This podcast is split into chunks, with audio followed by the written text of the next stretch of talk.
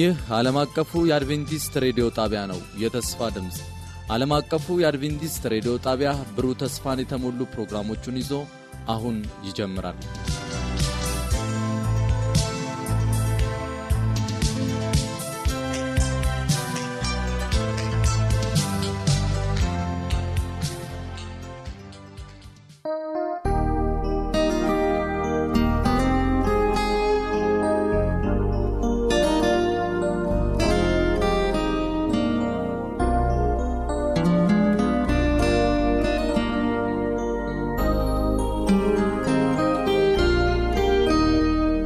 ከዓለም አቀፍ አድቬንቲስት ሬዲዮ ዘወትር በዚህ ሰዓት እየተዘጋጀ ወደ እናንተ የተወደዳችሁ አድማጮቻችን የምናደርሰው የተስፋ ድምፃችን ነው።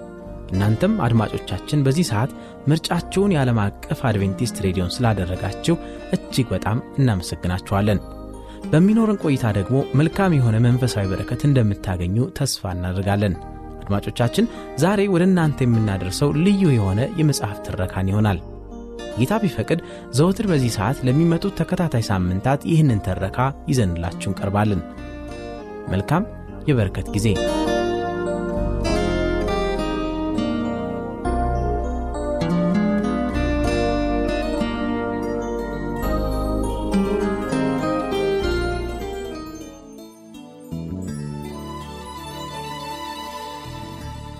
ወደ ክርስቶስ የሚመራ መንገድ ጸሐፊ ኤለን ጂ ዋይት። ትርጉም የትንቢት ቃል የወንጌል አገልግሎት። ተራኪያን የተስፋው መልእክት አገልጋዮች።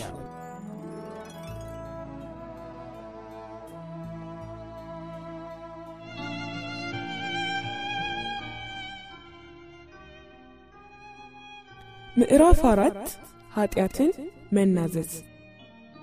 ኀጢአቱን የሚሰውር አይለማም የሚናዘዝና የሚተው ግን ምሕረትን ያገኛል በማለት መጽሐፍ ቅዱስ በምሳሌ ምዕራፍ 28 ቁጥር 13 ላይ ይናገራል። ከእግዚአብሔር አብ ምሕረትን የማግኘው መንገድ ቀላልና ቀና ብቻ ሳይሆን ለማገናዘብም አስቸጋሪ አይደለም። ለኀጢአታችን ይቅርታ እናገኝ ዘንድ ከባድና ራሳችንን የሚጎዳ ነገር እንድናደርግ ጌታ አይፈልግብንም። መተላለፋችን እንዲደመሰስና ነፍሳችንን ለሰማይ አምላክ አደራ ለመስጠት ረጅምና አድካሚ የምናኔ ጉዞ ማድረግ ወይንም ህመም ያለው የንስሐ ቅጣት መቀበል አያሻንም። ነገር ግን ኀጢአቱን የተናዘዘ የተዋትም ምሕረትን ያገኛል። በዚህ ዙሪያ ሐዋርያው ያዕቆብ በያዕቆብ ምዕራፍ 5 ቁጥር 16 ላይ ሲናገር ስለዚህ ኀጢአታችሁን እርስ በርሳችሁ ተናዘዙ ትፈወሱም ዘንድ አንዱ ለሌላው ይጸልይ ይላል። ኀጢአታችሁን ሁሉ ይቅር ሊል ለሚችለው ለእግዚአብሔር ብቻ ተናዘዙ። ስህተታችሁንም እርስ በርሳችሁ ይቅር ተባባሉ። ጓደኛችሁን ወይንም ጎረቤታችሁን ቅር ብታሰኙ ጥፋታችሁን አምናችሁ ተቀበሉ። የበደላችሁትም ሰው በነፃ ይቅር ሊላችሁ ይገባዋል። ከዚህ በኋላ እግዚአብሔር ይቅር ይላችሁ ዘንድ ለምኑት። ምክንያቱም ያ ያቆሰላችሁት ወንድም የእግዚአብሔር ንብረት በመሆኑ እርሱን በመጉዳታችሁ ፈጣሪና አዳኝ የሆነው ጌታ ላይ ኀጢአትን ሰርታችኋል። ጉዳዩ የሚቀርበው ብቸኛና እውነተኛ አማላጅ የሆነው ሊቀ ካህናችን ፊት ሲሆን እርሱም እንደኛ በማንኛውም ነገር የተፈተነ ይሁን እንጂ ምንም አይነት ኀጢአትን አልሰራም። እርሱ እያንዳንዱን የኀጢአት ጉድፍ ለማንጻት ይቻለዋል። መተላለፋቸውን በማሳወቅ ነፍሳቸውን በእግዚአብሔር ፊት በትሕትና ዝቅ አድርገው ያላቀረቡት በእግዚአብሔር ፊት ተቀባይነት ለማግኘት ገና ይቀራቸዋል። ንስሐ መግባት ስላለብን ነገር ንስሐ መግባትን ካልተለማመድን በእውነተኛው መንገድም ነፍሳችንን ካላዋረድንና በተሰበረ መንፈስ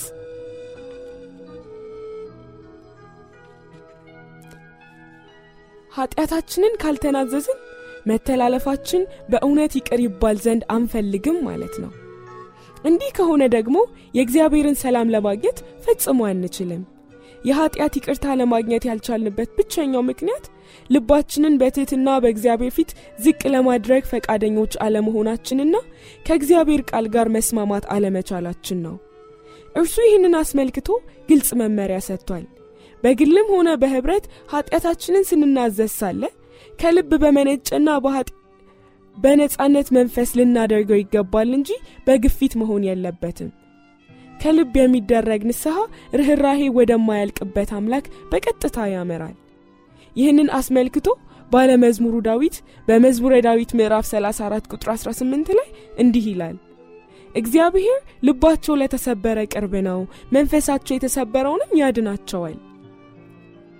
እውነተኛ ኑዛዜ ሁልጊዜ ጠቅለል ተደርጎ የሚቀርብ ሳይሆን እያንዳንዷን ኃጢአት በዝርዝር ማውሳትን ይጠይቃል። ምናልባትም የሰራነው ኃጢአት በእግዚአብሔር ፊት ብቻ መቅረብ ያለበት ሊሆን ይችላል። ሰውን ጎድተን ከሆነ ወደዚያ ሰው ቀርበን ድርጊታችንን ማመን ተገቢ ነው።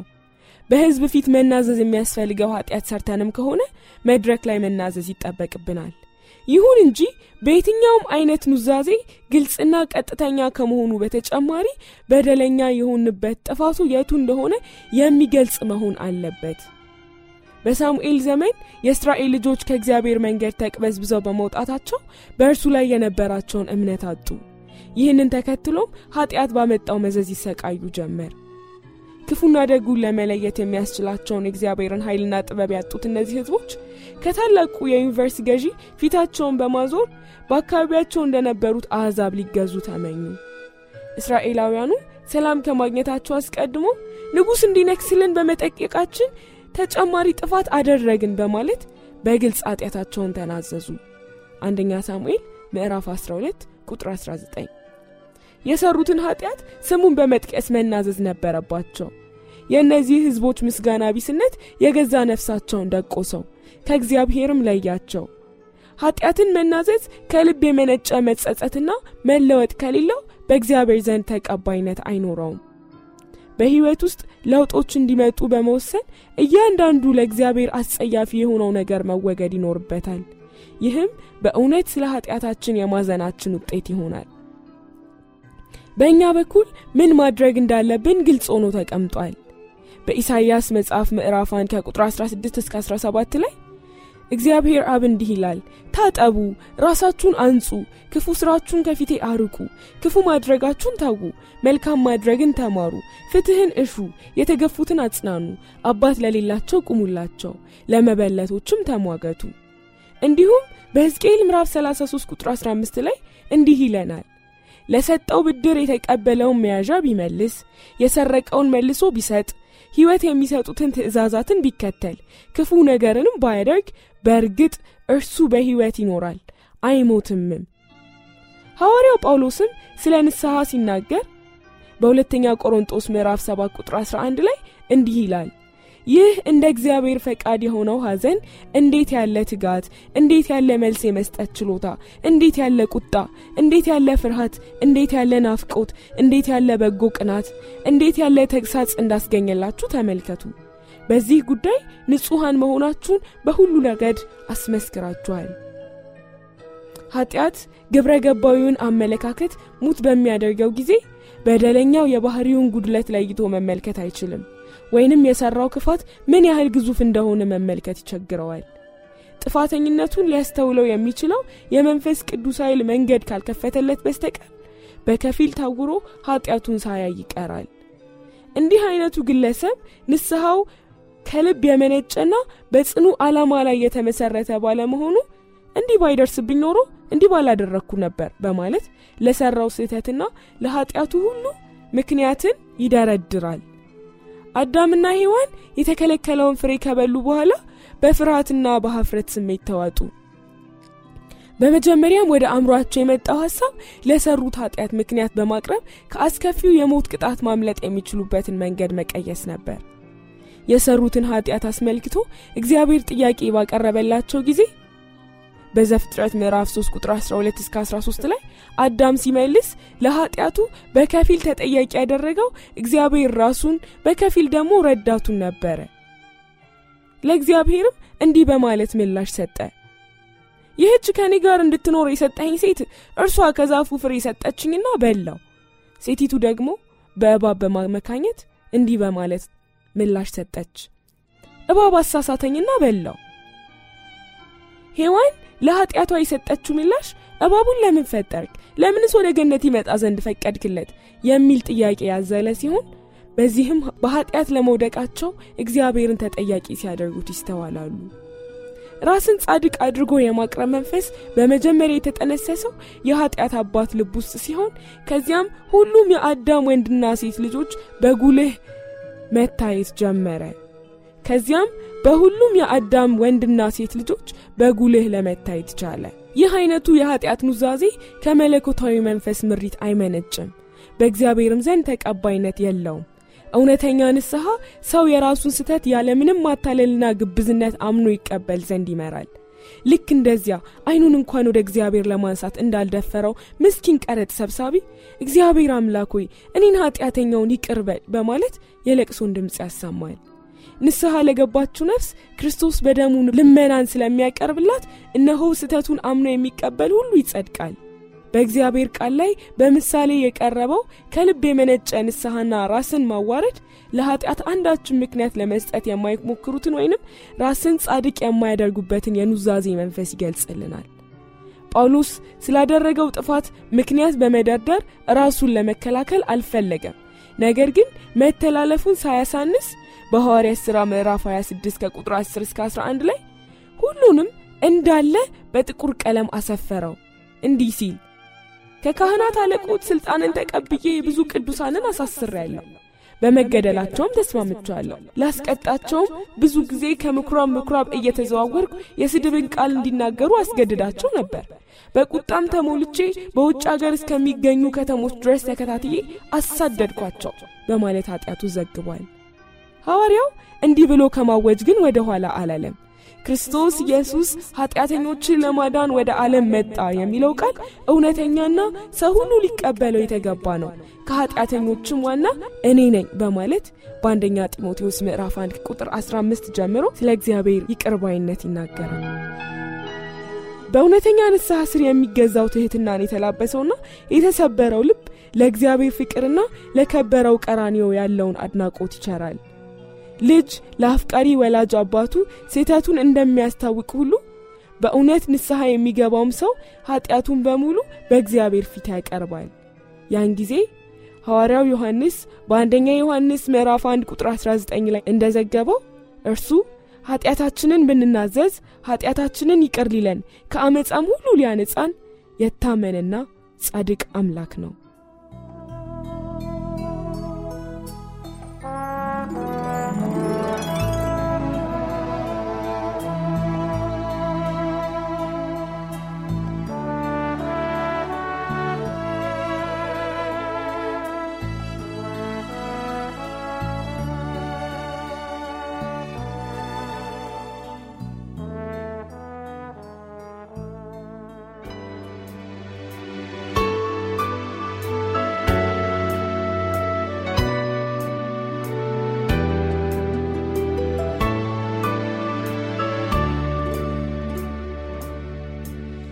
ከፊትህ ርቄ ሄጃለሁ ክቡር ስምህን አውድፌአለሁ የልጅነት ክብሬን ንቄአለሁ ጌታ ሆይ በፊት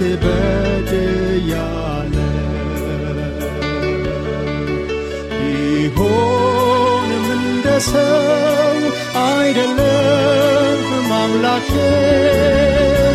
ኦ ይቅርታ ሰፊ ነው መጣው ውድ አባቴ። ታውቃለ ጉድለቴን ታስብልኛለ በሂሶፕ ወርጨን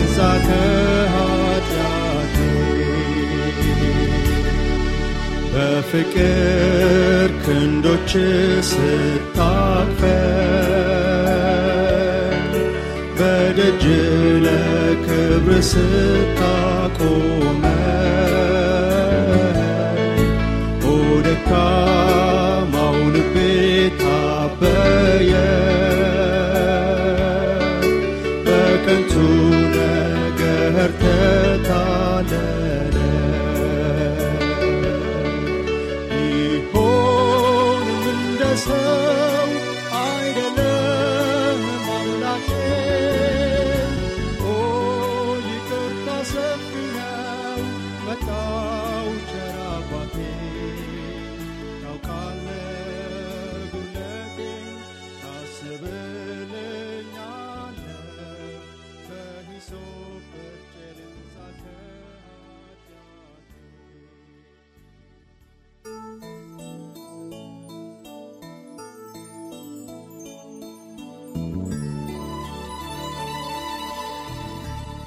ወደ ክርስቶስ የሚመራ መንገድ። ጸሐፊ ኤለን ጂ ትርጉም የትንቢት ቃል የወንጌል አገልግሎት። ተራኪያን የተስፋው መልእክት አገልጋዮች።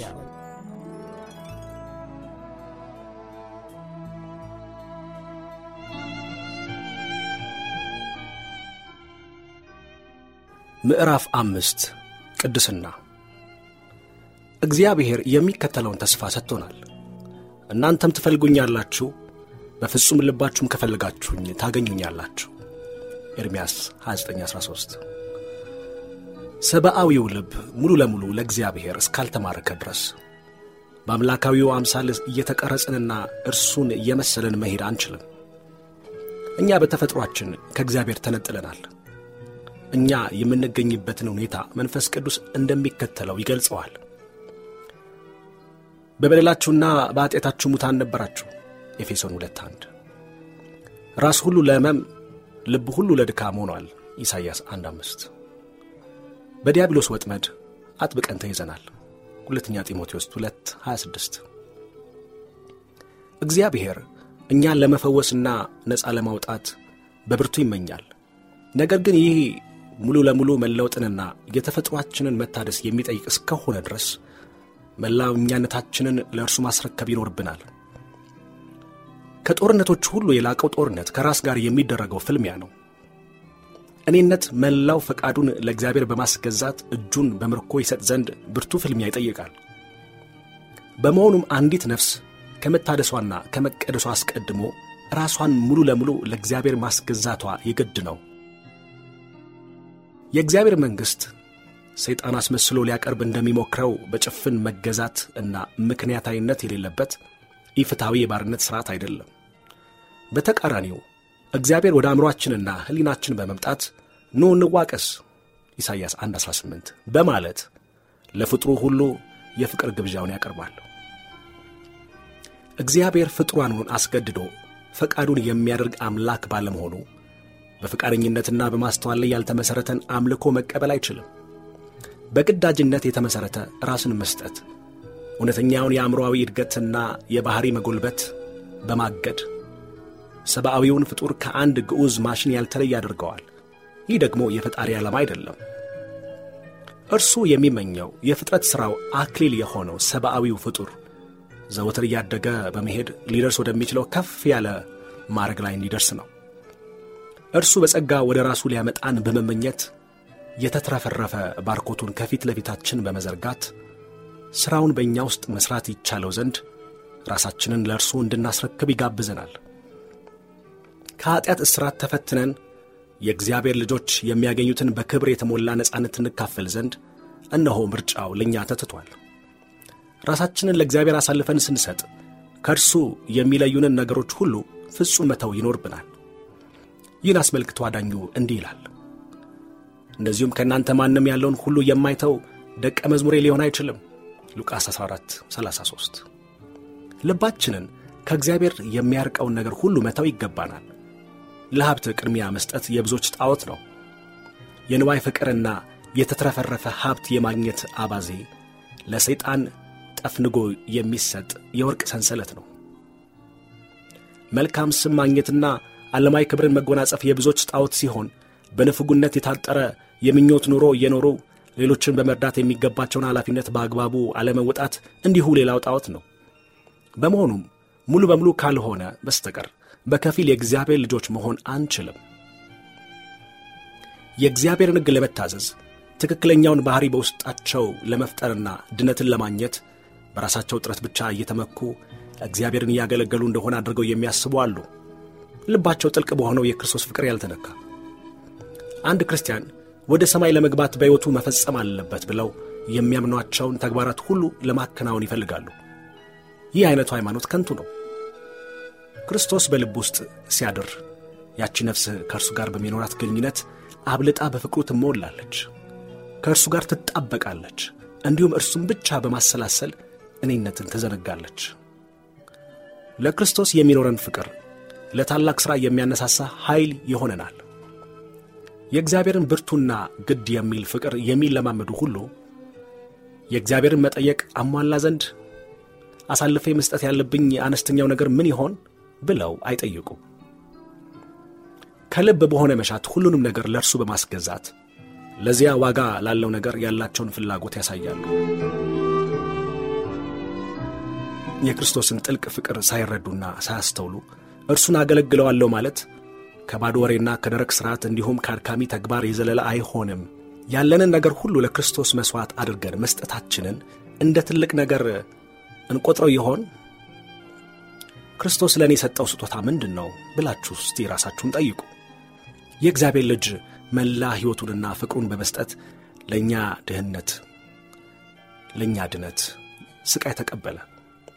ይህ ታላቅ ፍቅር የማይገባን ሆኖ ሳለ እንዲህ ላደረግልን ጌታ ልባችንን መንፈግ ይቻለናል? የቤታችንን እያንዳንዷ ደቂቃ የጸጋው ባርኮት ተካፋይ መሆኑን ከልብ ስለማናስተውል የዳነውን ከእንዴት ያለ የከፋ ለማወቅና ሥቃይ አዘግጥ ውስጥ እንደሆነ ብዙ ጊዜ እንዘነጋለን። ኀጢአታችን ወደ ወጋው ጌታ በመመልከት ስለ ፍቅሩና ስለ ከፈለው መሥዋዕትነት ስንል ማድረግ የሚገባንን ለመሥራት ፈቃደኞች ነን?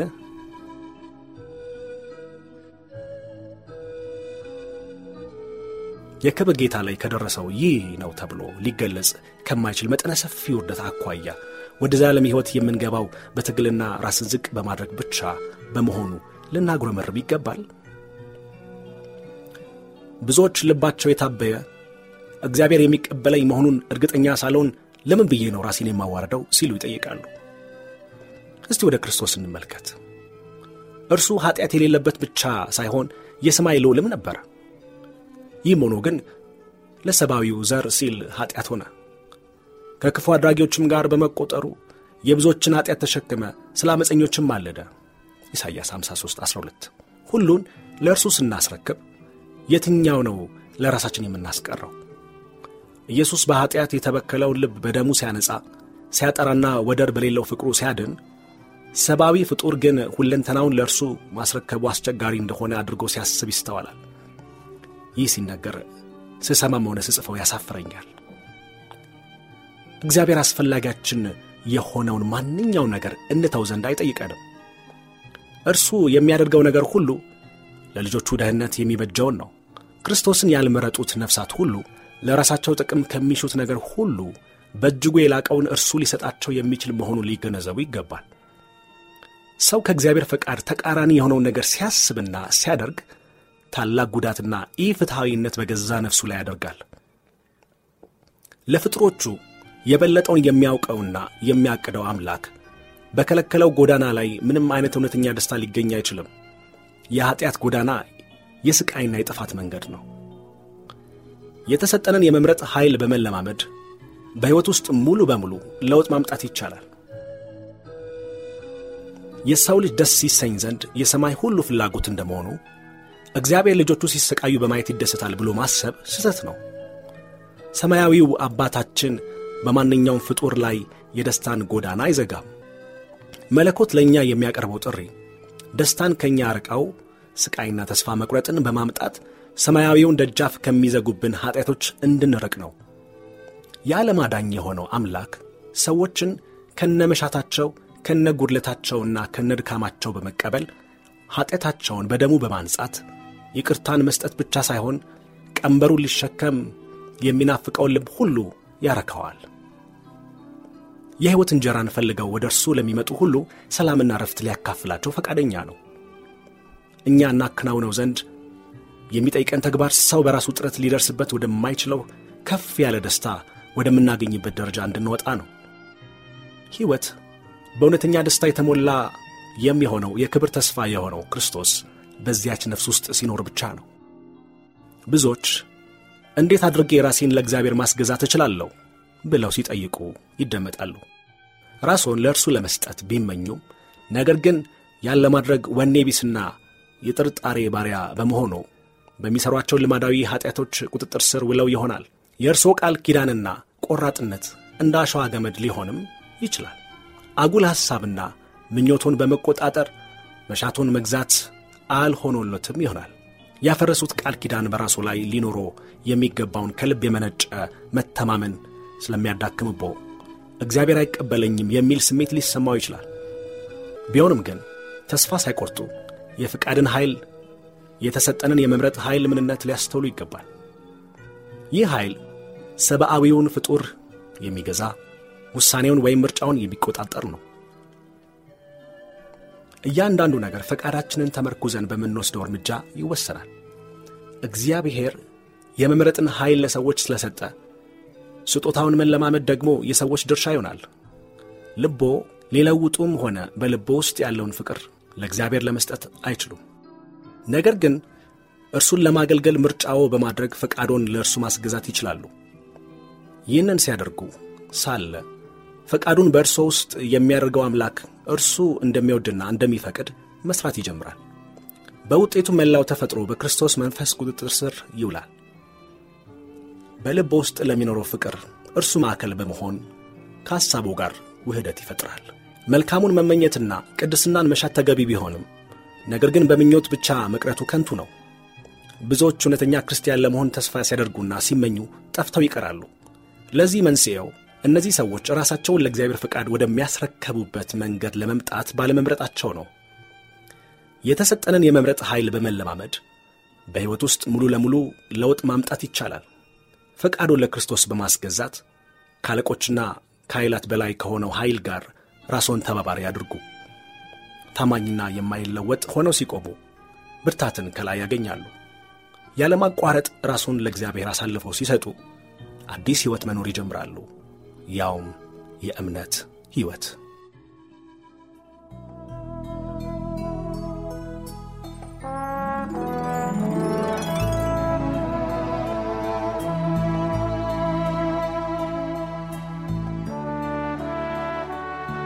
በነበረን ቆይታ እንደተባረካችሁ ተስፋ እናደርጋለን።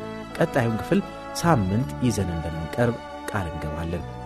ለሚኖራችሁ ማንኛውም አስተያየት የስልክ መስመራችንን 0115511199 የውስጥ መስመር 242 ወይም 243ን መልእክት ሳጥን ቁጥራችንን ዓለም አቀፍ አድቬንቲስት ሬዲዮ የፖስታ ሳጥን ቁጥር 145 አዲስ አበባ በማለት ደውሉልን፣ ጻፉልን ስንል ልናስተናግዳችሁ በደስታ በመጠባበቅ ነው። ጌታ ኢየሱስ ይባርካችሁ።